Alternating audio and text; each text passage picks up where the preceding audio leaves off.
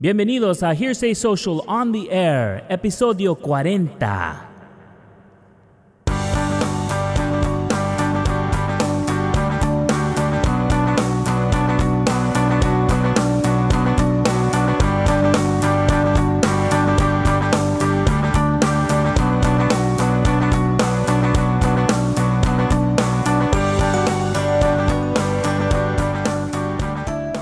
Desde la matriz de Hearsay Social en San Francisco, bienvenidos a Hearsay Social on the Air. Yo soy Víctor Gagiola Soy Eli Minecar.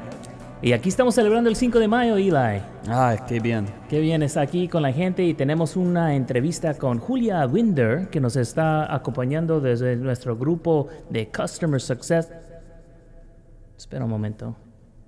Do you hear that? Yo, what was that? What was going on there? Well, I mean, it's like in Spanish. I mean, we started this right. I was think saying, so. Are you welcome. sure? Yeah, because I no, what I said is is, is I said, bienvenidos a hearsay social. Yeah, Yeah, no, welcome to Hearsay Social. Right. Yeah, And I was saying like the I hear that. Well, you know, the typical start is I'll say, you know, uh, coming to you from San Francisco, Right, right, welcome, but it was in Spanish. you know what? I actually didn't hear it. Yeah, well, there's a That's button funny. here. There's a button here on the mixer, and let me I'll Oh, show yeah, you. I'll yeah. push it. Y a veces está hablando en español. Por alguna razón, empujo este botón y estoy hablando en español. ha de ser por el 5 de mayo. It must be because of uh, the 5 de mayo. Oh, right, right. yeah. yeah. So, welcome to Hearsay Social on the Air. that's that's just crazy. We should really uh, see if there are any other buttons that do that. I don't know. Do we have any other language? It language? looks buttons? like it's just that one. It looks like it. I think it's only in Spanish. Huh. All right, well, anyway, Well, pr- uh, very you know, appropriate, right? So, yeah. welcome to Hearsay Social on the Air. I'm Victor Gaxiola. And I'm Eli Minecar. And this is a very special Cinco de Mayo show, as I said in the introduction, but I think it came across in Spanish. Is today we're really excited because we're going to be interviewing one of our very own here as part of the Employee Spotlight series that we've been continuing to record and invite folks from our staff. So we have Julia Winder, who's joining us from the customer success team. Yep. She's an advanced product specialist, and what she really does is she works very closely with our clients who call, who have uh, support questions or challenges, and they're looking to, you know, for their assistance. Yeah. So we'll be talking to her. Um, looking forward to that. And then stay tuned uh, so that at the end of the show, we're actually going to have a very special interview with David Robles, who's one of our engineers who's originally from Mexico. Uh-huh. That interview will be in Spanish. Ah, So stick around full for interview those in uh, Spanish. Yep. Full interview in I Spanish. it. for, so for our Spanish speaking listeners Mm-hmm. or news listeners, because we'll also promote this in Spanish, we invite you to take a listen to the tail end of the show with David, and I'm really looking forward to that conversation. So, um, without further ado, why don't we get started? This is our interview with uh, Julia Sí, ¿por qué no? or Julia.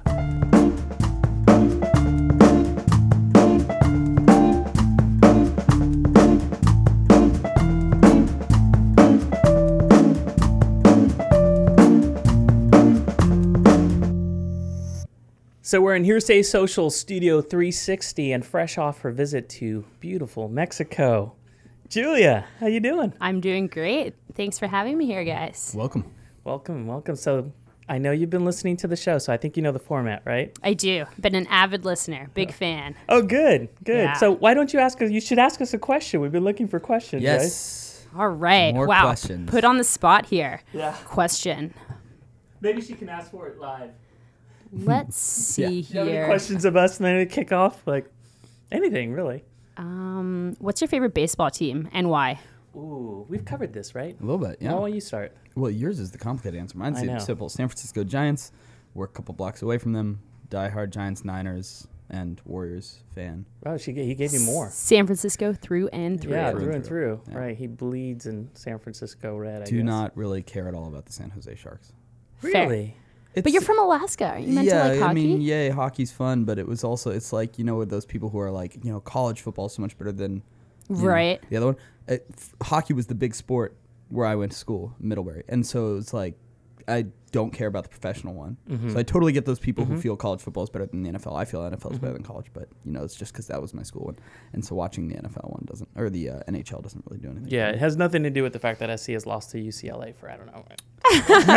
USC has a hockey team. Uh, do they? I have no clue. I'm sure they think do. so. Do they Proud not? supporter. I have no clue. No, I'm sure it gets really nice This is and what cold down people in people always South try to spark this rivalry. I, I, I just don't know enough about.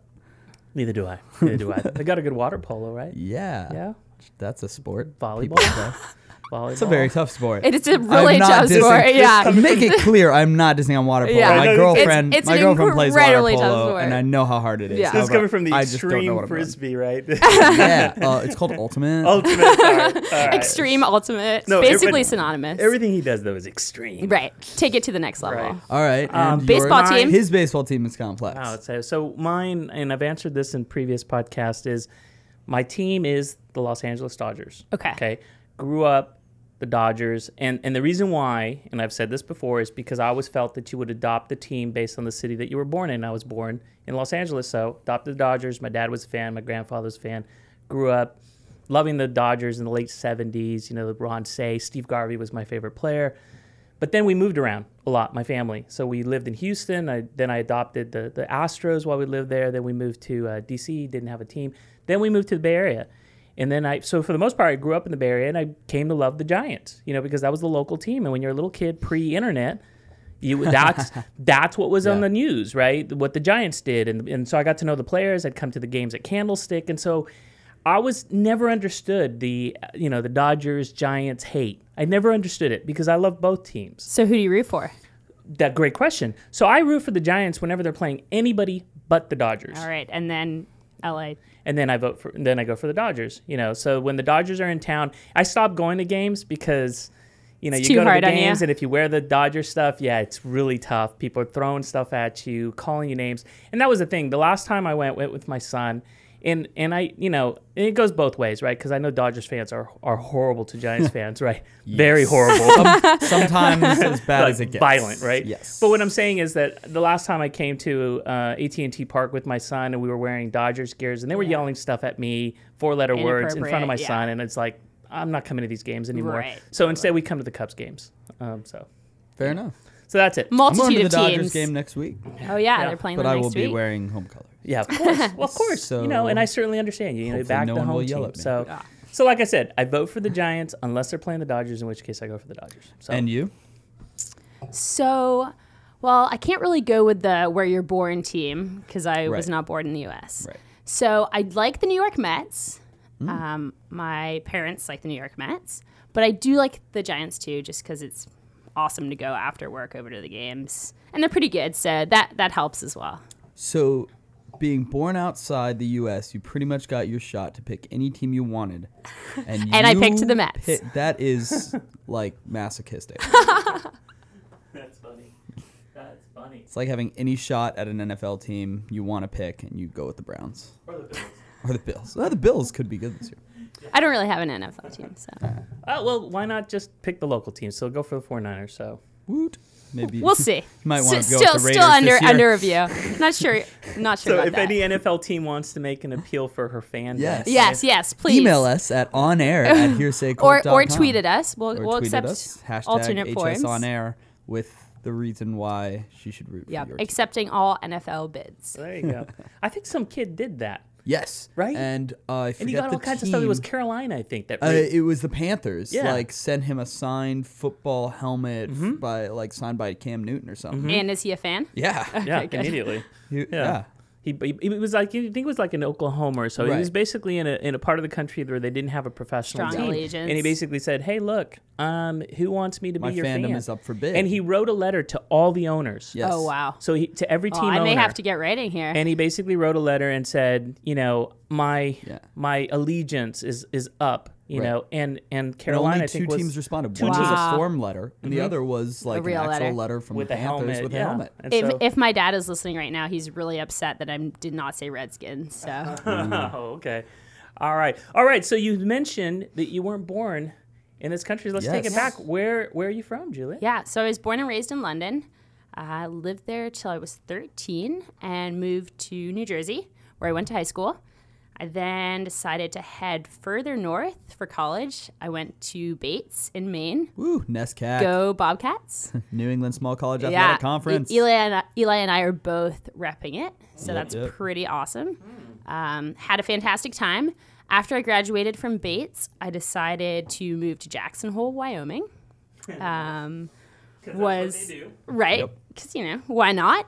So got a lot of skiing in. I at that point I I really thought I wanted to go to law school. So I was working in a law firm in Jackson. Um, it was two attorneys and myself. Um, it was a fantastic experience. I got to go to trial, um, got to really see, you know, it was a criminal defense firm, got to see a lot of really cool cases, um, but decided that law was maybe not my calling. Um, so it was a good experience before I actually went to law school.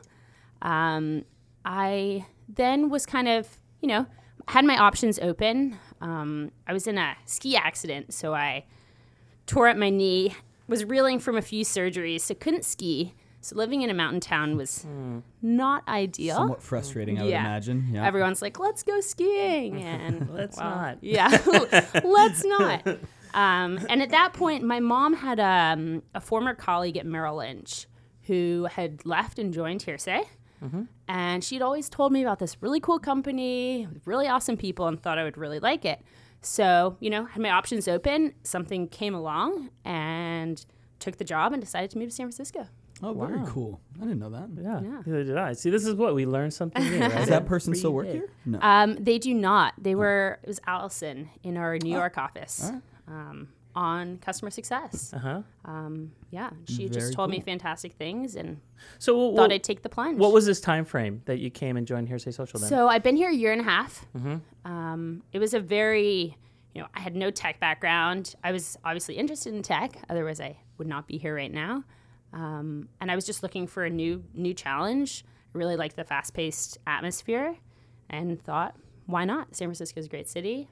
Um, I actually live with two friends from college here, so that was Ah. a big draw. Uh-huh. Um, it's been it's been a lot of fun. Yeah, so tell us about the transition because Jackson Hole is not very similar to San Francisco, right? Or You tell know- us about you know, similarities there, and differences. There are yeah. quite a few similarities. I mean, there's a lot of people very interested in the outdoors. Um, Jackson, Jackson Hole's a funny spot. You know, you have like the resort town, so you have a lot of tourists. Mm-hmm. You have a lot of ski bumps, and then you have a lot of retired people who have done fantastic things and have moved out there to spend the rest of their life in the mountains. Mm-hmm. Um, so it's an interesting dichotomy mix of all these people. Um, moving moving to San Francisco, I mean, it's a big city, right? So, like coming from Wyoming, which has a population of maybe five hundred thousand, to San Francisco is definitely a change. Um, but I think I started at Hearsay five days after I moved to San Francisco. Wow. So Hearsay was kind of my core group of people. You know, I had no idea about the city, but of course everyone was super welcoming. Um, showed me around the city, and you know, it, it was not a hard transition actually. Um, It's a very open and welcoming city, so easy to easy to get along. in. Well, something you share in common with uh, with Steve, who we interviewed, not Yeah. that is that you both spent so much time in London, and he didn't get an accent. Why didn't you get an accent? So I did actually have a very strong accent. Um, I went to British schools growing up, um, and then I moved for high school. And so the minute I got to the states, it was like, "Can you say may I have a cup of tea?" My nickname was Brit. Everything revolved around the fact that you know I was British. Yeah, yeah. So it was it was kind of easy to start start trying to adapt an American accent. Although at this point, I wish I had retained it because it's kind of cool. Um, and speaking of Steve, our parents live you know two miles from each other in Jackson Hole. oh No so, kidding. so wow, London and Yeah. wow. So it's That- really funny. We're always That there at famous the British same time. Airways flight from London to Yeah. Jackson Hole. You know, Yeah. everyone's You can taking never get that a seat. Yeah, you can't get a seat You anymore. can never no. get a seat. Steve and I just rented that actually, um, but it's it's really funny and actually it's a tangent. But um, he was my founder interview when I was Oh, going nice. through the interview process, and at that point I was still living in Jackson. So I picked up the phone and he was like, "Oh, I see your address here is Wilson, Wyoming," and he was like, "You know, we don't even really need to talk." Because you know we had we had this strong connection, so it's been fun ever great. since talking talking about Jackson having someone here that understands how awesome it is. So if we have a lot of talent in the Jackson Hole Right. area, uh, you've got an in now with Steve and Call Julia. Steve Garrity. His number is. No, I'm Yeah. just kidding. I'm not giving it well, what about Victor's April Fool's joke? Your tweets about uh, hearsay social ski. Oh, that's right. Oh, that's yeah. right. Yeah. So I was we into were, that. Uh, the, so hearsay social. we were we wanted to find a way to have some fun. Thank you for the April Fool's Day, and so we kept uh, announcing these pseudo announcements of all the things that we were considering getting into, as far as additional lines of business. And so everything had to uh, everything had to be in the letter S. That was the only thing. I don't know if you noticed the trend, but it was Okay, I saw uh. Hearsay Social shipping, Hearsay Social. Um, uh, what else was there? Hearsay Social ski. I think that was the one that caught your Yeah, attention, right? I was So- very into that. you know, hearsay social Jackson Hole. So all these different things that we're looking at, you know, extending our offices and having all kinds of new products and such. So that was a lot of fun. You Yeah, know, I don't know. really fun. You were one of the few people actually picked up on it. So I think everybody else really probably took. Oh my God, they're moving into the space. oh yeah, that was the Ex- other one. Hearsay expanding. Social Space. Space. Oh, yeah, we're gonna Oh, start right. doing uh, spacecraft Along with our launches. hearsay social glass. Yeah. Did you Yeah. see that Oh, I did see that. product send a release note out about uh, here, our version of Google Glass? Oh, wow. Except with hearsay social. yeah, that's funny. It was it was pretty good. Well, that's great. So you, um, so did you get the job then before you moved to San Francisco? I did. So you moved here Oh, wow. for the job. Yep, exactly. Okay. I uh, accepted the job, and I decided to head out a few weeks later. Wow. So. So tell us about the work that you do. Yeah. So I am a part of the customer success team, but specifically on the support side. So really, my job is to assist our customers, end users, so advisors, agents on the ground using Hearsay Social, um, whether they're encountering problems using it, um, helping them make sure they're successful using Hearsay Social. Um, so really, my main job is to make sure our customers are being heard, are successful, and are able to do their job using the product. Mhm. And how do they find you? Is it uh, are they dialing? Is it going through the system itself? or- Yeah, so we have a few different lines of communication. They do have the ability to call us. Um, most of our incoming communication is through email. Uh, generally, our fastest and easiest. You know, you can include screenshots, um, other things that are, help us when we're troubleshooting. Um, you could tweet. We have a Facebook page, um, but really, email is is the main point of contact. So this is let you just walk me through. So this is the advisor, okay, who works for one of the companies that has been giving them access to Hearsay Social. They're going in there. They're trying to let's say tweet or send out some content. Something doesn't go right. They've Yeah. got questions. That's when they come to you. Yeah, so it's usually one of two things. Um, it's someone who's brand new to social, right? Has never had a Facebook page, never really done anything on social media, who just wants to gain a better understanding. So, kind of best practices how do I log in? How do I post content? Um, walking through the, them through that process. Then, on the flip side, is, you know, we, we push code so often, obviously, with a- agile development, bugs do crop up. So people encounter things that you know should should not occur. Um, in that case, we handle a lot of those, and we work with our engineering team. Um, we have three engineers that sit with us. They rotate on a weekly basis, so we work very closely with them in order to resolve those bugs. hmm And that's come up in podcasts in the past, and it's very unique setup Yeah. where the support team has an engineer sitting there. So even though the engineering group, and I and I always do this, I was like moving my hands so like people can see. Even though the engineering group does sit pretty much clearly on the other side of our building, of our floor, you do have the engineers that are actually sitting right next to you here. Yeah. And they also send an engineer to our New York office, and they go through a rotation as well, right? To Exactly. work very closely. It's it's actually a very unique and really really amazing aspect of hearsay. So we actually have three on-call engineers every week, and they rotate through the entire engineering team. Um, I think it's incredible for two reasons. One, from a selfish point of view, it's very helpful to us, right? I can bounce ideas, say, is this the intended behavior? Is this how it should work? I think something weird might be going on here. But then on the other hand, it gives them that end user perspective. Mm-hmm. So they then get to see, you know, how is this advisor using Hearsay Social?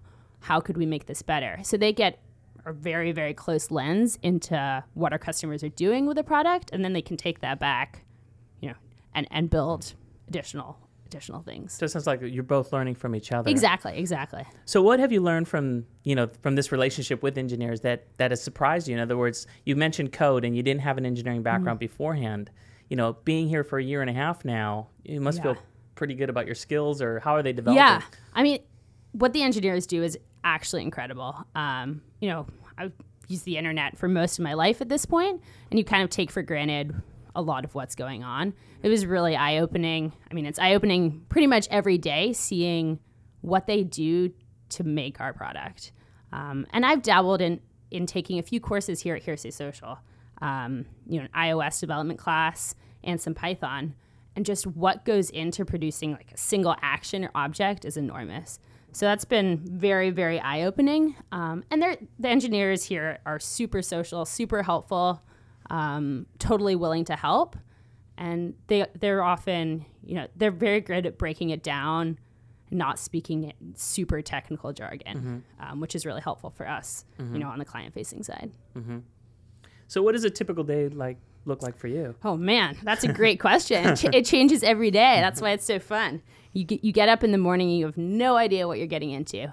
Um, a typical day, it, it ranges. I mean, I'll come in in the morning and I'll see what's come in, you know, so far that morning. So it'll it'll be a lot of tickets on how do I publish content, how do I get a greater audience on Facebook, um, how do I use the product, how it should be used, and how do I make myself more prominent on social. Mm-hmm. Um, so that's a lot of my day spent with that. A fair number of hours is uh, working with engineering.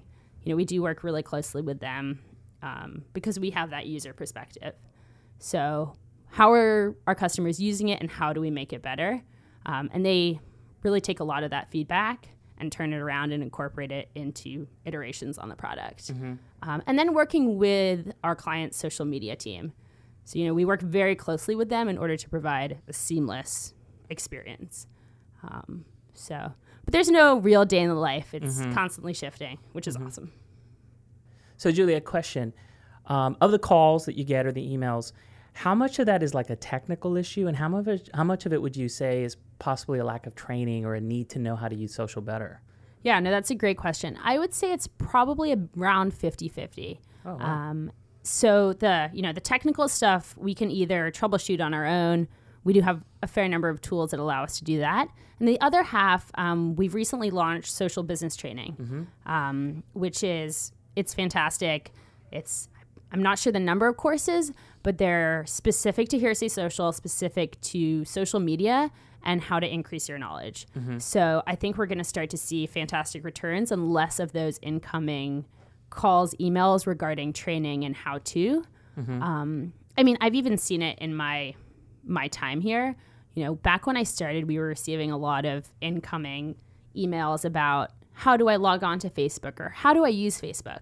And I've seen a, a large shift where it's now become how do I grow my audience? How do I actually use it rather than the kind of how to's? Mm-hmm. But um, our social business training is, you know, we're really excited about it and, and where it's going to take our agents and advisors. Yeah, you know, and it's a theme, if you recall, Eli, when we uh, did the interview with Marian Mullally yeah. Um, in Seattle, that she mentioned that. I mean, that was part of the, what she did from a professional services standpoint was working with clients in optimizing their footprints and using social media in getting beyond the, the why and starting to answer for the how and how to do it better and how to incorporate it into their day to day. You know, and that's one of the challenges that a lot of people have insofar as that – it's trying to understand how can I bring in social to my work so that I'm much more efficient and productive and so that there's real value in it. Right. Well, it's also so much different from the personal side. You know, you really got to take the difference between the two. And I imagine you probably get a lot of questions, people trying to kind of make their work or uh, social accounts kind of work the same way as their personal ones. Yeah, we do. And a lot of people don't realize, as you said, you know, they're basically two separate entities, mm-hmm. Mm-hmm. right? And for compliance purposes and, and beyond that, we almost consider them two separate entities aside from you know certain features like social signals which we do you know connect personal um, accounts to really by and large it's the business side of things that we're helping with and that's kind of a totally new environment for most of these users mm-hmm. and you've been learning through this process as well i'm guessing you're in that you know front line if you will of trying to understand some of the issues and challenges that our customers are having to be able to address it. So, do do you have kind of a feedback mechanism to the folks in product or anywhere for enhancements and ways that we can make the product better? Yes, we do. We we have a number of methods. Um, we we've been recently developing this rigid um, agility program between customer success and product on a number of different levels. Um, some of these requests are going through Jira, which is a, a product we use, Salesforce um, kind of depending on the level. So some of these could be totally blocking customers, mm-hmm. at which point we need to escalate those immediately over to mm-hmm. product. Um, but even feature suggestions, someone calls in and says, you know, this would be a really cool feature. We would really gain a lot of value from that. We absolutely take that feedback, submit it to product, and we have a monthly overview. Um, we do a voting process through the customer success team um, to see, you know, there may be five customers who have voiced the same thing. So maybe that's something we should really consider. So there's a lot of feedback loops going on, um, especially within support, just because we're talking to them all day, every day. Um, you know, for me, it's I really want those end users to be successful, and to hear how it's what's going to make them successful is really key. So, so you mentioned success. So how does your organization or your group or your team measure success? Yeah, that that's an interesting question. I, I sometimes think about it. It's often hard because a lot of what we're receiving back is anecdotal, right? So it'll be like, wow, this is incredible. I just reached out to three new prospects because of Hearsay Social, which is great, but it's hard to measure that in you know, numbers Right, or right. something. Um, so a lot of it is anecdotal, to be perfectly honest. Um, we do have you know numbers on on what percentage of people are satisfied with our service that kind of stuff which which is helpful. But i would say most of it is you know and it's it's always exciting. Or you talk to someone a week ago and they're struggling to get started and then they'll reach back out to you and say wow i just did this. And you really feel it's rewarding. It's really rewarding. Mm-hmm. Mm-hmm. So what would you say is the part of the job that you love the most? Wow. So I'm probably going to sound like most other people you've talked to um, and say the people are really what makes me want to come into work every day. People here say social. Um, I honestly, I spend so much time with people outside of the office. They're really my friends more so than my colleagues, which is which is really incredible. Um, I've learned so much from people, aside from obviously professionally, um, just life stories. There's there's so many people that have done incredibly things. Um, so the people are really, I think, the best part of Hearsay Social. Yeah, we ha- we have had to kind of put disclaimers on many of our our interview podcasts that we are not teeing up that answer. I know. swear Yep. to God, it is I- just I had- I had universal at this company. That being is so said, we have plenty of opportunities in San Francisco, Seattle, Seattle now, New York, New and also in Europe. So we'll keep saying hearsaysocial.com slash careers. Um, if you see something there that fits your fancy or you think it's something that you could have the aptitude to really be part of this team, we're always looking for great people to join Yeah. us here in the mothership in San Francisco and beyond. Absolutely. And the people are really and and it's just the energy. It's a very fast-paced, Yeah. constantly shifting environment, but I think it like that's why I love it. Um, you never know what you're going to get yourself into on any given day, but that's why it's exciting and we're all in it together. Super collaborative, very team-oriented. Um, so it's it's a great place to be. Yeah, I think we all agree. Yeah, speaking of how great it is to work here, we get a lot of travel opportunities. You just got back from London. Yes, I was in our London office a few weeks ago. Um, it was great, especially because I grew up there. So it was really nice, to be back.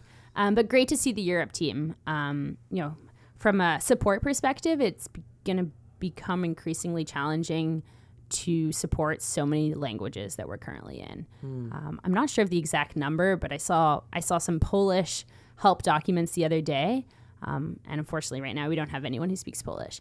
So, um, you know, our Europe office is fielding a lot of French, Spanish, um, most most of our European customers currently, but even you know as we expand into Asia, there are just so many new languages that we need to consider. Um, but London was great. The Europe office is is doing really really well, um, and it's super exciting to see Hearsay Social in all these languages. Yeah. You know, when I, I I log into a customer account with uh, let's say Chinese, and you just see the entire app in Chinese, and to think how far we've come um, is pretty incredible. So the takeaway here is that if you're a British expat who's living in Jackson Hole that speaks Polish, you're in. Yeah, Tweet yeah. at. You exactly. My team is hiring too. Uh, shameless plug over here. Oh, yeah? So we're hiring in our New York office. Okay. Want to come work with the coolest team around? Yeah, they're right next to Union Square. Yeah, Oh, it's yeah. a it's a fun spot. nice That group office. knows how to have a good time too. That's which, for speaking sure. of which, and we're gonna we're gonna mention this is I will be heading out to New York, and I'm hoping to actually interview some of our folks out there. So I'm Awesome. excited about that. Yeah, good crew over there for sure. Yeah. So um, I know that you're an avid podcast listener, and I just wanted to bring this up. And this is totally shifting gears because you had brought up uh, a certain word. I gotta, I wrote it down or printed it out. Let's talk about. Okay, everybody, just sit down, get a cup of coffee if you want, or just pause the podcast, go get yourself a cup of coffee, and then come back to the podcast and push play because we're going to talk about American pathological optimism.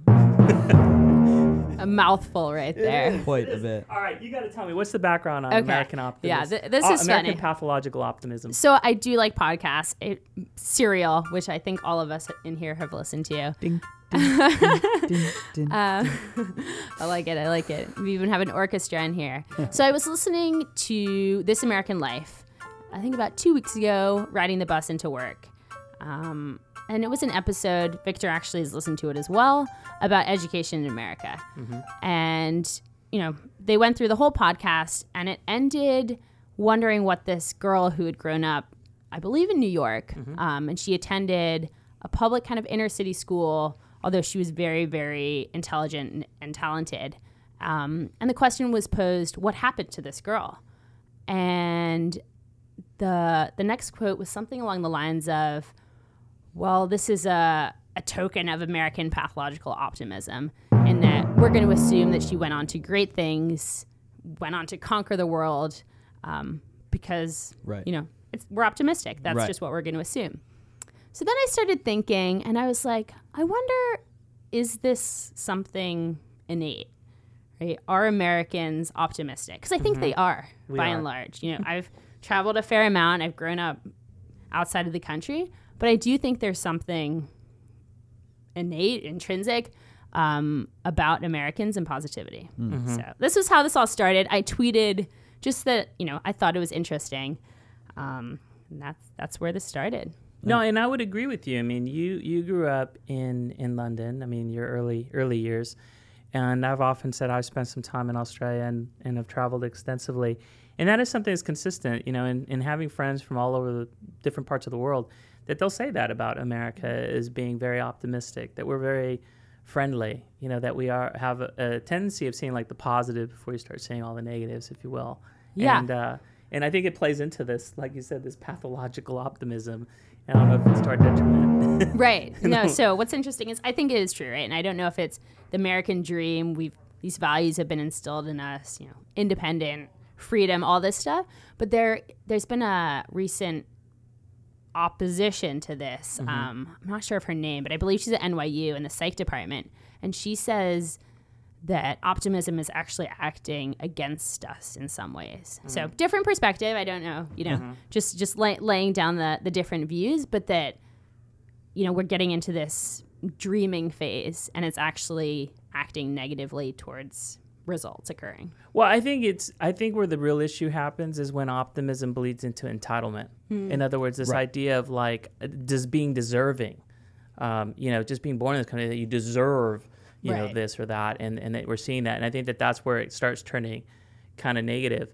But you know, just recently, I'll share. Uh, there was a, a it was like a three part series or so called Sons of Liberty on the History Channel, and Yep. we just finished watching it. I was watching it with my son, and it, what it does is it traces those early days of the revolution insofar as the um, you know the seeds that really were planted in Boston during the occupation, and then it kind of leads to the Boston Massacre, the Boston Tea Party, the Boston Right. Massacre, and kind of like those end, early days of the Revolutionary War, and the challenges that they had with the Continental Congress getting together in Philadelphia and having the conversations about you know should we be independent or not, and you can start seeing that that's a thread that started way back then that kind of consistently is part of the fiber of this country, which Yeah. is this whole like not asking why, but why not? You know, we right. can do this, Overcoming and, you know, obstacles. we can do this. Yeah. yeah. I think it's really interesting you bring that up. It, it, it kind of filters into a lot of, you know, kind of tying it back to social media, but I, I think people online are, you know, either fall into one of two spectrums. They're either the ultimate optimist and, you know, you know, the, the cheerleaders of whatever thing they're posting about or on, or they're ultimately, you know, very strong the other way and they're very jaded and, you know, don't take it seriously and just, you know, cite all the things wrong with it. And one of the most fascinating kind of examples of this to me is a very, very popular Facebook page called Humans of New York. Yeah. Um, if listeners, you are not a member of that, I strongly encourage go on Facebook, look up Humans of New York, and like that Facebook page because what it is is this uh, photographer named Brandon who goes around New York City, takes beautiful pictures of just people he finds, takes a picture of them, walks up to them, talks to them about whatever, and he'll just ask them questions. What were the biggest struggles of your life? Tell me, you know, a story. And these people, he gets them to open up and tell incredible stories. And so you uh-huh. just are looking at a picture of a person and reading this, you know, paragraph long quote or whatever about and it says so much about them.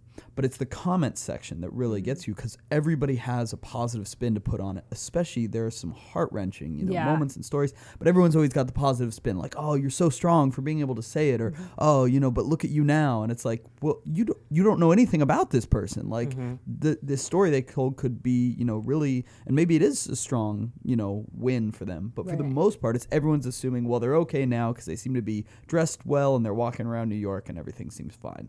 But you know, in a lot of In cases, they're not fine. knows? You know, and I think you have the people on those comments who are either like, yeah, you know, good for them, and then the people who are like, wow, you know, I really didn't realize how much stuff is going on behind the scenes of the people I pass every day. Uh-huh. and you know, I wonder if there's more I could do for those around me. And that's the you know the non-optimist, but the you know take control and maybe you know dive into the situation more of those around you who you know and love. I don't mean like you know strangers, but you know. Yeah. And so I I love reading the comments. I think it's the most fascinating. I was gonna say Take. that it is the comments that's the most entertaining because comments, just yeah. recently, and I- and and I, and I kind of I think I will add a link to this. There was just yesterday, I think, and so I'm kind of dating the podcast in this case, but it was a release of a 1991 promotional video. I don't know Oh, if it oh, was saw 90 or this 90 all over for social. Sizzler. Oh my God, yeah, And yeah, I it looks that. like something out of the 80s, Yeah, early yeah. 90s, and the people basically they're trying to tie into this optimism of Sizzler equates to freedom, which is if you're not eating at Right. Sizzler, then you're a communist. You know, I mean, it Yeah, was yeah. like I mean, it was that extreme from the standpoint. It's like very uplifting. It was like a Better six, dead than Red what is Lobster. it five I don't even six know what minute video is. promotional. Yeah. What? I said better dead than Red Lobster. I don't even know what Sizzler is. Well, Maybe Sizzler, I'm a. Sizzler was this, uh, and it's so funny because in the commercial they point out how there's like a restaurant within a restaurant where you can either have table service, or we've got this, you know, salad bar full. Revolutionary. Basically, and it was like, what? That, that'll never catch on. Sizzler. There is actually a Sizzler in Morgan Hill where I live. There's man. this Yeah. one remaining one, and it's always like, Yeah, it's it's like older surf people. and turfy kind of like Yeah. the f- early day chili. Oh, Okay, you, did you see the video though? I, I saw it posted. I haven't watched it. I will as soon as I get you know back Red to my Lobster? desk. It's like Okay, sizzling okay, Lobster. similar. At the end of the ones, video, yeah. you almost feel like if you don't stand up and salute the screen, that you're totally un-American. So, I mean, that really falls into that pathological optimism. I mean, to the extreme. Right. But anyway, that was that was a lot of fun to see. Uh, that that one. Um, but going back to the humans of New York, Yeah. I think it actually started, as you said, it was just a guy who was taking pictures. Mm-hmm. He was they an also NYU created. student, I um, want to say it. they created a Tumblr account, and this is a great case study and success story where Tumblr has now um, embraced this story and Yeah. took this story, and what they did is they created a book. Right. So there is a Oh, book wow. now Yeah. of the best photographs and those stories. Actually have he the book. I got to published it, bring yeah. it in, and and it's great because. Uh, when I was in Minneapolis for the Minnesota Interactive Marketing Association meeting, Tumblr was one of the sponsors. And so they were actually handing out copies of the book, and they were really using this as an opportunity to say, look, you've got stories, and if you have enough content, it could be a Look book. what it can Right. become. Look what it could become. Yeah. It was a really It's great incredible. illustrative case study. Yeah. So, all right. Well, I'm glad we talked about that. So I feel pretty optimistic. yeah, about no, things, I, you know? I, I do as well. I do as well. Right. Yeah, we're Eli's optimists. looking awfully Eli- no, suspicious Eli? over here. Oh, like It's all gonna dark crumble. cloud over here. No. All right, It's all coming down. There's no So, chance. all right. So, who was your favorite Winnie the Pooh character? Oh, Piglet, always. Your Yeah. Piglet. Isn't Piglet optimistic? Super. Yeah, I am very optimistic. Yeah, I know I you are. I know. the- I know the truth, I am a Eli. serial optimist. American pathological optimism, right there. My dad thinks I'm insane. The Niners have like one of the worst, you know, whatever's. We lose seventy five percent of our players, and. I'm like, guys, like we still got a That- chance. that's like here. me it too. Don't give out. up hope, My right? dad's like, Eli, there's a fine line between optimism and just absolutely not Like the- taking in reality. the Dumb and Dumber. So you're saying. So I you're get it? saying there's a chance. All right. Who's Always yours? a chance. Um, I don't know. All right, Favorite Winnie Think about it. I know who I am. I'm That's a tough one. Tigger, man. I am. Oh, yeah, you're on the Tigger. That's good. I love Tigger. I have That's actually played Pooh Sticks on Pooh Bridge, which is right by where. Oh yeah. Whoa, whoa! I just blanked on his name. Who wrote Winnie the Pooh? uh, Mill. Thank you. Yeah. Uh, A. A. Milne, where he Mm. uh, where he grew up, and there's a little bridge and where he played. Right, right, right. I used to play that with my dad. yeah. Fun times. Super I British. wait. What are the other characters, guys? All right, so there's Pig. No, listen. Piglet, You've got kids, you know. You've got Piglet, Eeyore, Winnie, Kanga, Roo. Roo, Ki- oh Rue. Roo, and then Christopher Robin. Uh, what was the rabbit? Uh, ooh, good question. I kind of like Piglet too. Piglet, yeah, Piglet. Everybody likes Piglet. Yeah. Piglet's Okay. awesome. Solid character. All right. Solid. All right. So on that note, Julia, any uh, closing thoughts as Oh we wait, start? wait. We gotta ask Uh-uh. our hearsay questions. Oh, you want to do that? Uh-uh. Oh, we're gonna I'm make this a making it regular thing. thing. Okay, making it a great. thing. Go. So we asked, we realized when we were interviewing Steve Garrity that you know the we asked the same questions every time uh, we have a new employee start, Hmm. uh, and that Steve, being employee number one, One, had two. not or zero, one depends how you look at it. Half. Uh, half employee number half had not really answered those questions, so we asked him those three questions. So I'm gonna ask him of any time we interview a that person. Let's so do oh this. wow. real quick, We're gonna have to invite Favorite everybody color. back. Right. Right. We'll have to like circle. We'll just do do, one full run-through. podcast where we just ask them all the same questions. just get a lineup Do you know, around I, the door. I just come in, on answer the my questions. fir- my first week here, I was only asked my favorite color. See, Really? we've Yeah. set that up a Okay, Yeah, lot. This is Michael an Michael. Locke, who's the you know the movie fan, was not there, so the movie Ah, question right. was not inserted. it was Ah. kind of a relief to me, to be Are y'all gonna He hear it wants to know now. everybody's favorite movie, but he also hasn't seen any. Of I know, I movies. know. He's like I one for he must have a very long list at this point Uh-huh. Of, of movies he's got to see. All right, so let's do Okay. it. So, favorite color. Favorite color. I'm gonna go with a mint green. Ah, that's a good one. all right. Sounds sounds pretty Yeah. pretty fresh. Uh, favorite Um, movie? Favorite movie. This is a really tough question. I have to be honest. I'm not the biggest movie fan.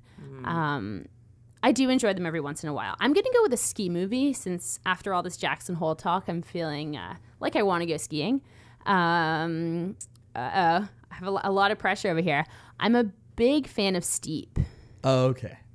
Why? I wasn't sure where you're gonna go. I was thinking of all my favorite ski movies. Steep Okay. is a good ski movie. What's your favorite? I thought you were gonna go with Better Off Dead, which Oh, that's a good one. oh, launched you into the next level. for Yeah. me. What was I'm that not- kid who was following him? It- what he Yeah, wanted? two dollars. Like two dollars. Yeah, he, the newspaper kid. yeah, Yeah. that's right. It's a comedy. Okay. and It's very weird um, a lot of great Warren Miller films. yeah, right? Warren Yeah, Miller's Warren great. Miller. Teton Gravity Research has put out a lot of cool stuff. All stuff. their stuff too. is incredible. It's literally insane. There's Yeah. a ski video that recently came out by the guy who does is like an, an it's like the gr- another great day or something like that. Oh, I think I've heard about that. He skis through a tunnel and like he finishes on a jump, right back flips into a uh, Sounds into, about into right. The um, what do you call the thing that goes up the mountain? The big gondola. Right? Yeah. Um, it's incredible. We'll put a link to that out there. It is one of the most beautiful ski videos I've ever Talk seen. Talk about in my life. optimism. Me Right, right. that, Yeah. Just jump off, jump off cliffs, and you'll be fine. You just link, Please just link all please these don't. things, Victor. Um, and Spirit Animal is that my Yeah, third and final awesome. Spirit Animal. So I took a quiz. We we took a quiz the other day in, in CS because you know we were like, Right. you know, is this an official process or do I get to pick it? And I think it told me I was a tiger, which I'm not really sure I want to take on. Um, I think I'm going to go with a giraffe. I like that. That's a Yeah. much That's better good. pick. Yeah. That's good.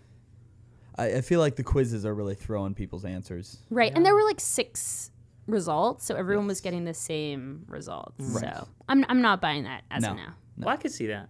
I could Yeah. see that. I'm going to go with a giraffe. That's a good one. I like it. So, well, on that note, Julia, thanks for visiting Hearsay Social on the Air. Yeah, Hope you had a good time. Thanks for having me, We'll guys. that was back awesome. Sometime. Thank you.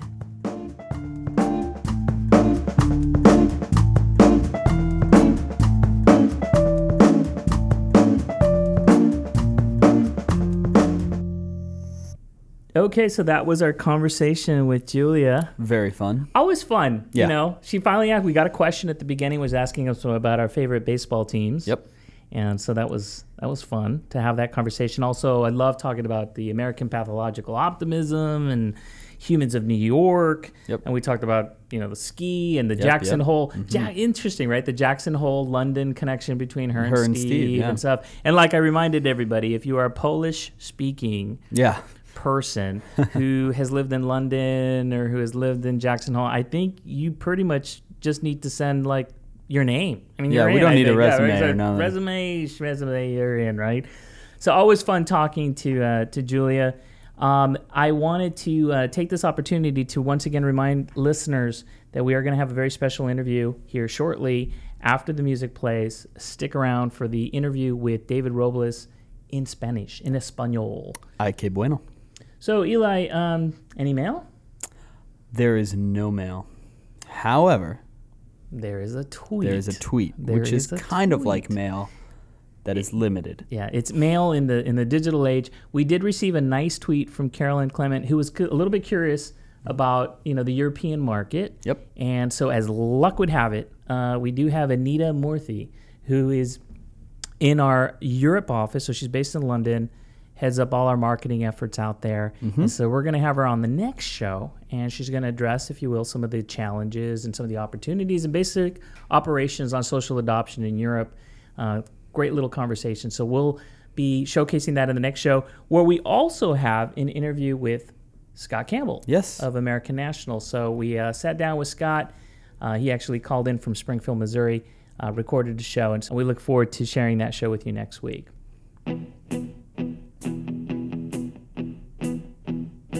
You know what that means, Eli? I think I do. Ronnie Walk. So the last check-in with Ronnie, he was in Lexington, Kentucky, Kentucky, yep. and he continued moving westward. I keep telling him, walk to the sunset. Right. and then you know you're heading in the right direction. Exactly. So he was just in, and this is always a tough one because there's so many different ways to pronounce it. But I think the appropriate pronunciation is Louisville. Louisville. Louisville. I don't know. I'm not Louisville. from the Midwest. I, Louisville. I don't know. Louisville. Louisville. We're probably now we're gonna get letters, Louisville. Louisville. not Louisville. No, no, no. I know Never it's not that that. It's not the Louisville Slugger. It's the Louisville, Louisville. Slugger. Louisville Slugger. Yeah. Actually, been there. It's a beautiful town. I have not. uh, took the tour of Ah. the of the of the of the slugger, if you will, where they go and The they make the baseball Yeah, yeah. bats. And what was really impressive was the fact that they have uh, two ways of making the bats. One is more traditional way, which is just then they'll cut all these bats and they make the mini bats and stuff, and they just churn these things around. It's Yeah. like bat after bat after bat after bat. But then they had these uh, these other machines, which are computer generated and computer controlled, where they get the specific specifications for every single Major League Baseball player that is using their bats Yeah. to the point that if Buster Posey or let's use ano- another player, well, any other player, right, who uses Louisville Sluggers is going to play a game in, let's say, um, Cincinnati, they can actually deliver his bat same day if That's it's a night game. Pretty impressive. So like if they get an order in the morning and Yeah. say Buster needs another six Yeah. bats and he's playing at Cincinnati, they can get it to him same day for the evening game. Now anywhere else in the country but they'll it's be able to only deliver. for Buster and not for anyone else. No, right? they've got No, I don't yeah, they've got like 100 almost 200 players Yeah. if you will that are exclusively using them. Right. But as part of the museum, um, and it's worth a visit if you're out there. They actually have this one section where they have all the bats of all these, you know, pros like uh, back to Babe Ruth and Yeah. Frankie Robinson, and you can just feel the weight of the bat and the cut and how how much of an art and science it is for them to get just the right bat Sure. you know and it's, so it's an interesting tour i thought what was interesting is one of the things that they don't let you do is they don't let you film they don't let you bring cameras it's just like you got to take it in the only takeaway that you can take from the factory are the two little wooden nubs that they have at the end Uh-huh. that they use to hold to spin the bat and then they cut those off Oh, and then they okay, shave them sure. down and then they dip them and some of the bats are colored and others Right. aren't and just fascinating you know tour Okay. so ronnie i hope you get a chance to actually go visit the tour so he is in, in louisville louisville and um, next uh, in his adventures he'll be crossing the ohio river apparently for the third time in his No journey kidding. heading uh, continuing heading west uh, into indiana Hmm. and then that'll probably be indiana leads to illinois and, and what have you perhaps Right. missouri so we'll be continuing to track his progress and so we invite you to check hashtag Ronnie Walk as well as visit the Hearsay Social on the Air Facebook page. I've asked Ronnie to continue sending photos and updates and such, so follow along on Ronnie Walk. But I would walk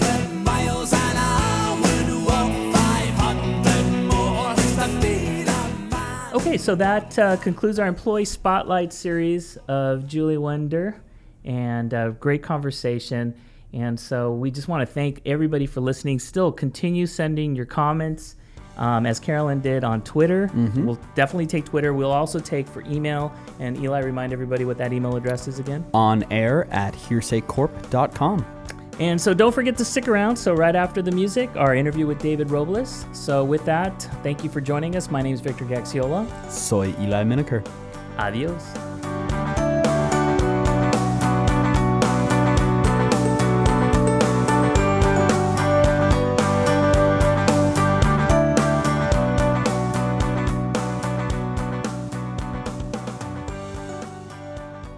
Bueno, acompañándome aquí en Hearsay Social on the Air es mi muy buen amigo David Robles, que es el ingeniero de software aquí en Hearsay Social. Y bienvenido, David. Muchas gracias por la invitación. Sí, no, me da mucho gusto porque estábamos hablando, mucha gente no sabe que yo hablo español. Sí, yo creo que la gente se ha dado cuenta que hablas español cuando llegas a mi escritorio y me hablas en español. Ajá. Y es cuando la gente se sorprende. Me ha tocado ver caras de varios que se quedan como, oh. ah, ¿habla español? Sí. Bueno, lo que, lo que mucha gente no sabe es que mis padres, los dos, son de México. Ah, mis padres, los dos, nacieron en, en Sinaloa, Sinaloa, Sí. en México, y ah, mi mamá es de, de Sonora, o sea, nació en Sinaloa, pero... mi paisana de Sonora, Sí, en Ciudad Obregón, y tú eres de... de Hermosillo. de Hermosillo. Sí. Sí, cuando nos conocimos al principio aquí llegando a Hearsay Social, que hicimos esa- la conexión así de, de Sonora. De, Sí, de- estamos a dos, estamos a, un- ¿cuánto? A dos horas Sí. unos de los otros. Sí, ahí cerca queda you know, Guaymas y San Carlos. Sí, y Hermosillo, varios San lugares. Carlos. Guaymas y toda esa zona. Sí. Sí, pero ¿y cuánto tiempo llevas aquí en Hearsay Social? Eh, yo aquí entré aquí en Hearsay Social en, en abril del año pasado. O sea, tengo un año, un año y unas semanas. Ujú. Y estoy muy contento. Eh, tengo, en, bueno, tengo en San Francisco solo tres años. El primer año y medio estuve en otra compañía y aquí tengo ya un año. O sea, tengo ya tres años aquí en San Francisco. Y sí, muy, muy contento de estar en Hearsay Social. Ujú. ¿Y qué estabas haciendo antes de San Francisco? Antes de San Francisco eh, estaba trabajando en otra compañía aquí, es otra startup. Es una compañía más o menos del tamaño de Hearsay Social, pero la base está en, la sede está en Cincinnati. Entonces aquí solo éramos 10, 15, por- 15 empleados. Entonces se sentía un ambiente muy de startup, a pesar de que era una compañía un poco más grande, porque la parte de ingeniería estaba en San Francisco. Y ahí estuve trabajando un año y medio. Hacíamos un software para lo que, todo lo que es real estate, Ujú. para el manejo de transacciones de real estate. Ujú. Y fue muy buena experiencia y todo, pero quería algo diferente. Y encontré la oportunidad de venirme aquí a Hearsay Social. Y sí, ahí aquí estamos. Sí, ¿y, y cómo es que supiste del trabajo? ¿Fue un amigo o viste el trabajo en, en online? O... Sí, yo, eh, bueno, suena, suena raro lo que voy a decir, pero yo estaba tratando de evitar todo lo enterprise. Ajá. Y cuando es enterprise, yo me refiero a las tecnologías de programación enterprise, lo que es Java Enterprise y todo eso. Se me hacía bastante, un poco aburrido. Entonces yo cuando empecé a buscar, a, a buscar opciones, pues me salieron varias. Entonces cuando veo que Hearsay Social es una empresa de finanzas enterprise, yo dije, pues no, no creo que sea algo, algo que me interesaría, pero no sabía nada de la empresa. Y dije, bueno, voy a ir a conocer la empresa. Y cuando conocí a la gente es cuando, cuando me encantó todo, que conocí a Chase, Ruchi, Ben. Y es cuando dije, no, esta compañía, o sea, las tecnologías que usan de programación, la gente pues es lo mejor, es muy amable. Y sí, aquí por eso decidí venirme para acá y todo ha salido perfecto. Es curioso por- porque para todos es la, la misma experiencia, o sea, en conocer la gente, los varios departamentos, que es muy atracti- tra- atractivo. Y cuando pensamos nosotros del el proceso de las entrevistas, no es una sola entrevista, es- vas entrevistando a varias personas que vas a trabajar con ellos. Así es, y suena, suena como cliché decir lo mismo, porque todos decimos lo mismo, y a veces trato de evitarlo porque no quiero sentir como que solo lo estoy diciendo por compromiso. Pero es que realmente la gente es la que te hace, la, te dan ganas con las, la que te hacen, la a mí es la que me hizo querer venir a esta empresa, la gente. Todas las entrevistas, todos se portaron excelente. Es cuando dije, aquí les importa mucho, al parecer la cultura se ve muy diferente. Simplemente el primer día que yo me acuerdo que vine a la entrevista, en la recepción estaba esperando y llegaron, yo que ocho personas a decirme, ¿cómo estás? ¿Necesitas Ah, ayuda? sí. Y yo, eso no pasaba en, en mi, en mi otra empresa. No, es serio.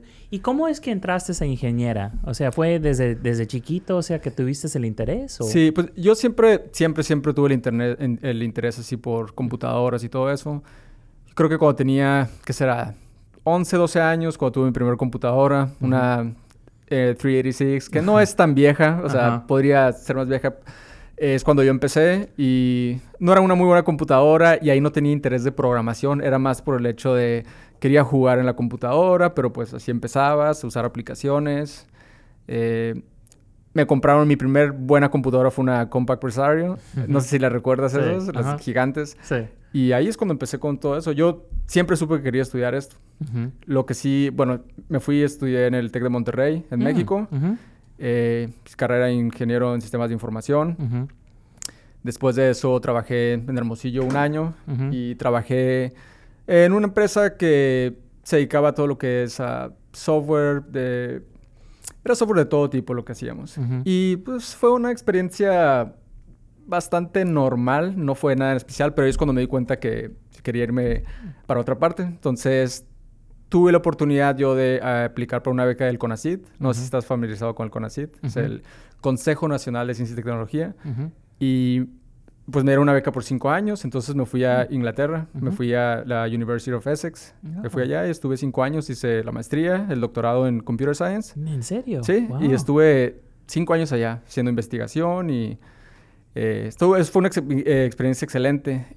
Y después de eso, yo siempre sabía que quería irme a Estados Unidos, siempre, a, lo- a- o sea, a fin de cuentas. Simplemente yo no quería venirme a estudiar para acá porque quería primero, quería viajar, explorar, ir a Sí, otras claro. partes.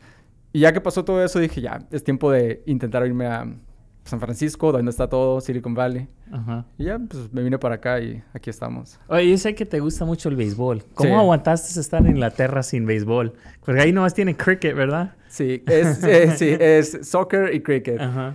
Eh, la verdad, estando allá, sí yo pienso que le perdí mucho el... Dejé de seguir mucho el béisbol porque estando cinco años sin poder comentar de nadie con béisbol, pues es, es casi imposible seguirlo. Sí lo seguía, pero no era, no era lo mismo. Sí. Sí, pero el béisbol lo sigo desde, desde que estaba en Hermosillo. Pues en Hermosillo yo creo que es básicamente la capital del béisbol en México. Sí. Ahí no existe el soccer. Sí existe, pero nadie lo sigue. y sí, o sea, yo desde chico iba a todos los juegos de los Naranjeros de. Hermosillo. Ujú. Y, y estando aquí, pues es perfecto. Estamos enseguida del. AT&T Park, Sí. con los Giants que acaban de ganar y... Ujú. Sí. ¿Y te gusta ir también los juegos de Ace? Y cuando viajas para, para el trabajo, que estás en Nueva York, yo sé que vas a los varios estadios para ver los juegos, ¿verdad? Sí, yo solo he ido a cinco estadios de grandes ligas, pero mi idea es conocer la mayor cantidad posible. Y también voy a muchos juegos de los seis, no tantos como San Francisco, porque pues esto lo tengo muy cerca. Ujú. Eh, de los seis, el año pasado yo creo que fui a como a cinco juegos. Ujú. Porque para mí, si es un buen juego, es un buen juego. Cuando fueron Derek Jeter, cuando fue a su último juego, fui a verlo. Eh, cuando vinieron los Red Sox, cuando vinieron... Así, cualquier equipo. Sí. Cualquier cosa relacionada con béisbol y deportes. Me encanta. Bueno, el tiempo que pasaste en Inglaterra y los estudios que hiciste en Monterrey, ¿cómo te ha ayudado en el trabajo que haces aquí?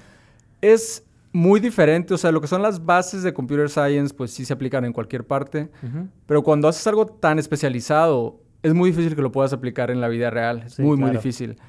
Y lo que pasa es cuando te especializas mucho en un área, la, eh, la mayor parte de la manera de demostrar lo que has hecho es en base de escribir papers, eh, publicaciones, Ujú. este, conferencias, eh, journals, ese tipo, de, ese tipo de investigación.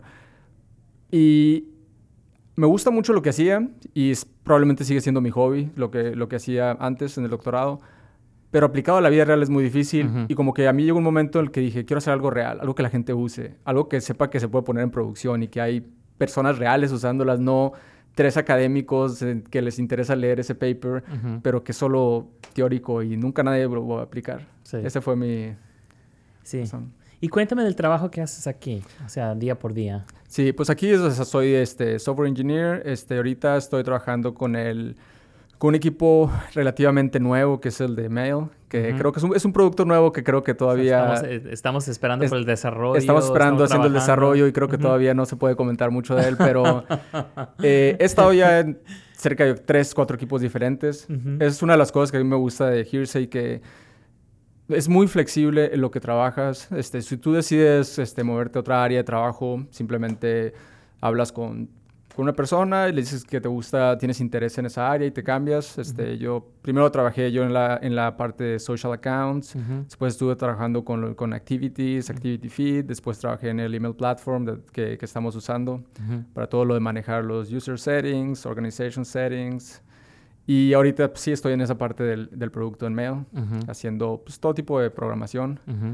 Y, y sí, p- parece que este- esta vez sí voy a estar en este, en este equipo por bastantes meses. Ah, qué es, qué un, bueno. es un equipo. Sí, está bien estar estable en, en un equipo porque estuve cambiando mucho, lo cual es muy bueno porque te ayuda a aprender mucho de diferentes partes del producto, pero no te especializas en ninguna parte.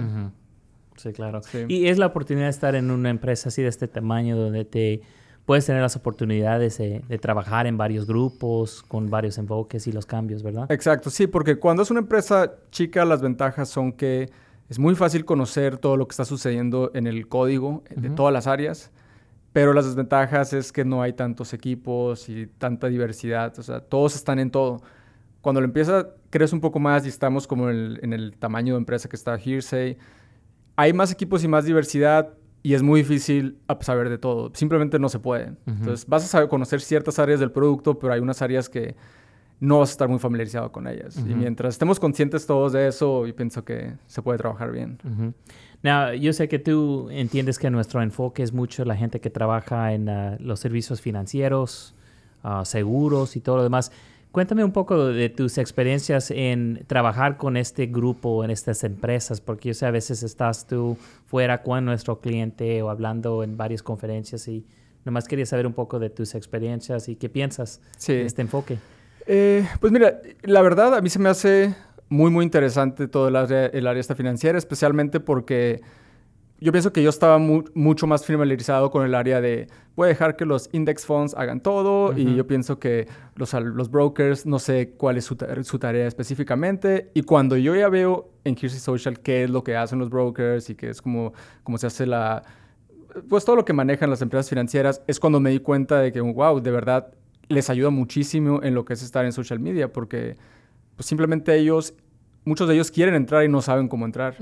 Y muchas veces entrar sin saber cómo entrar es peor que entrar, porque pueden cometer muchísimos errores o casi hacer spam en Facebook o en Twitter con eh, información, pero sí, a mí se me hace muy interesante eso y sobre todo lo más interesante para mí es la parte de empresas como eh, Bettermind, ese tipo de empresas, no sé cómo se diga en español, robotizadas. En Robo. Advisors, que pues parece que en los últimos años se habla mucho de ellos. No sé si sea hype o si no sea, pero yo pienso que siempre va a haber oportunidad para, para tipo de, contacto humano que utilice las redes sociales para conectarse con los clientes. Y si alguien que habla español o tiene interés en ingeniera aquí en Hearsay Social, ¿qué, cómo, cómo es que pueden encontrar de nuestras ah, oportunidades? O nomás tenía pensado, o sea, ¿qué, qué tipo de estudio debería de, de- de ser? ¿O cómo, cómo se preparan para trabajar aquí? Sí, pues yo pienso que depende mucho, sobre todo por la cuestión de, bueno, si eres de Estados Unidos, pues obviamente no hay ningún problema, pero siempre es el problema principal, el problema de las visas. Entonces, si tú eres, por ejemplo, si eres de México, a pesar de que México puede tener muchos problemas, tenemos una gran ventaja que tenemos las visas de lo que es el Tratado de Libre Comercio, que las tenemos los canadienses y los mexicanos. Entonces, si tú te interesa venir a Hearsay Social, eh, aplicas por aquí, vienes aquí a una entrevista y si te va bien y deciden, decides- te hacen una oferta y aceptas, solo te piden tener una carrera. Es todo lo que te piden y pues, una visa es muy fácil. No tiene nada difícil conseguir una visa una vez que tienes una oferta de trabajo.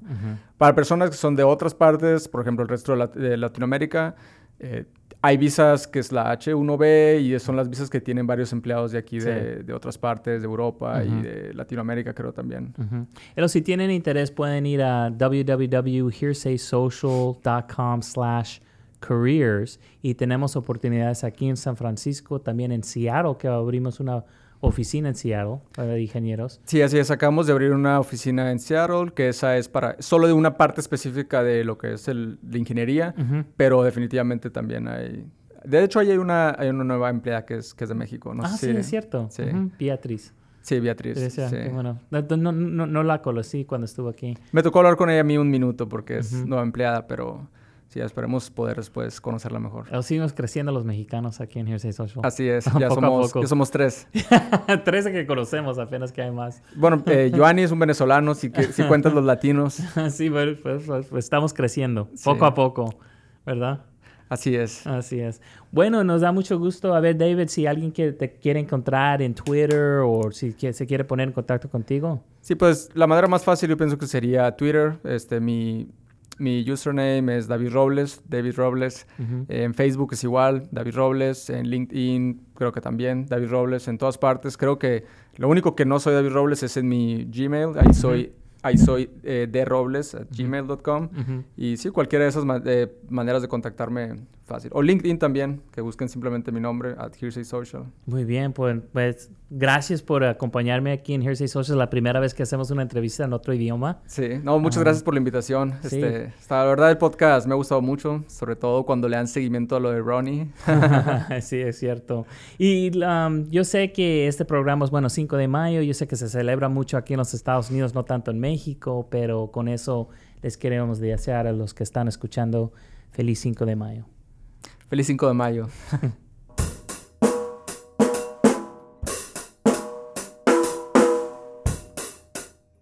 Here we go, lightning round, Julia. Answer as fast as you can. Rolling Stones or Beatles? Rolling Stones. House in the mountain or house in the beach? Mountains. Tank with a shark, cage with a bear. Tank with a shark. Cold with a blanket or hot with a fan? Cold with a blanket. Giants or A's? Go Giants. There we go. See ya. See ya. 谁赢